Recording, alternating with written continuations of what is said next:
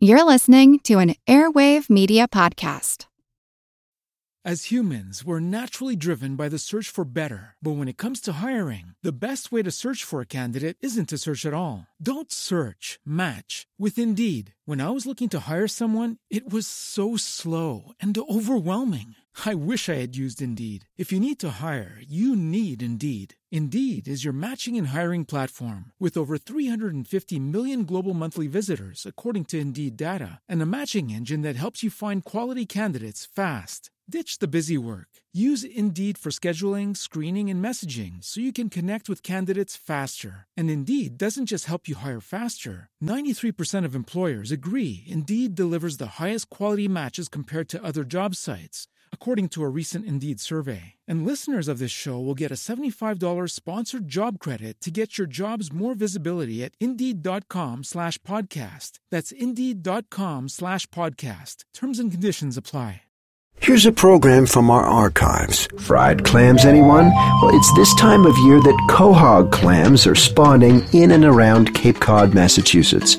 I'm Jim Metzner, and this is the pulse of the planet if you imagine Cape Cod as an arm, we're right between the elbow and the bicep on the Brewster Flats, a shoreline facing north. It's low tide, and we're listening to clammer Alex Carlson sorting through a wire mesh cage that holds about 1,500 young quahogs. And these guys are a year and a half old, and I'm just sorting through them, picking out some crabs and sizing them, and then I'm going to put them back into, into a larger mesh cage so that they'll hopefully grow a little bit faster. What I have in my hand is about the size of my thumbnail, and this is probably about a year and a half old, and they're relatively round in shape, and they have ridges on them if you were to scrape your fingernail along them, and those are those are the growth rings, and and much like a tree, it leaves a leaves a ridge at the end of its growing spurt, and and you can tell just how old a quahog is by by, by the deep ridges, and, and this heavy ridge there is is what we would call, I guess, a yearly ring. This time of year, mature quahogs release their sperm and eggs into the warming waters of Cape Cod.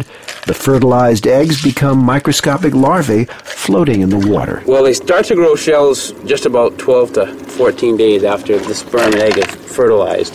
The shell just starts to grow actually while they're still floating around and becomes actually heavy enough to carry them down to the bottom. It takes two to three years to grow little neck sized clams. Most quahogs are five to eight years old when harvested, and the larger chowder clams can be 15 years or older. Additional funding for Pulse of the Planet has been provided by the National Science Foundation. I'm Jim Metzner.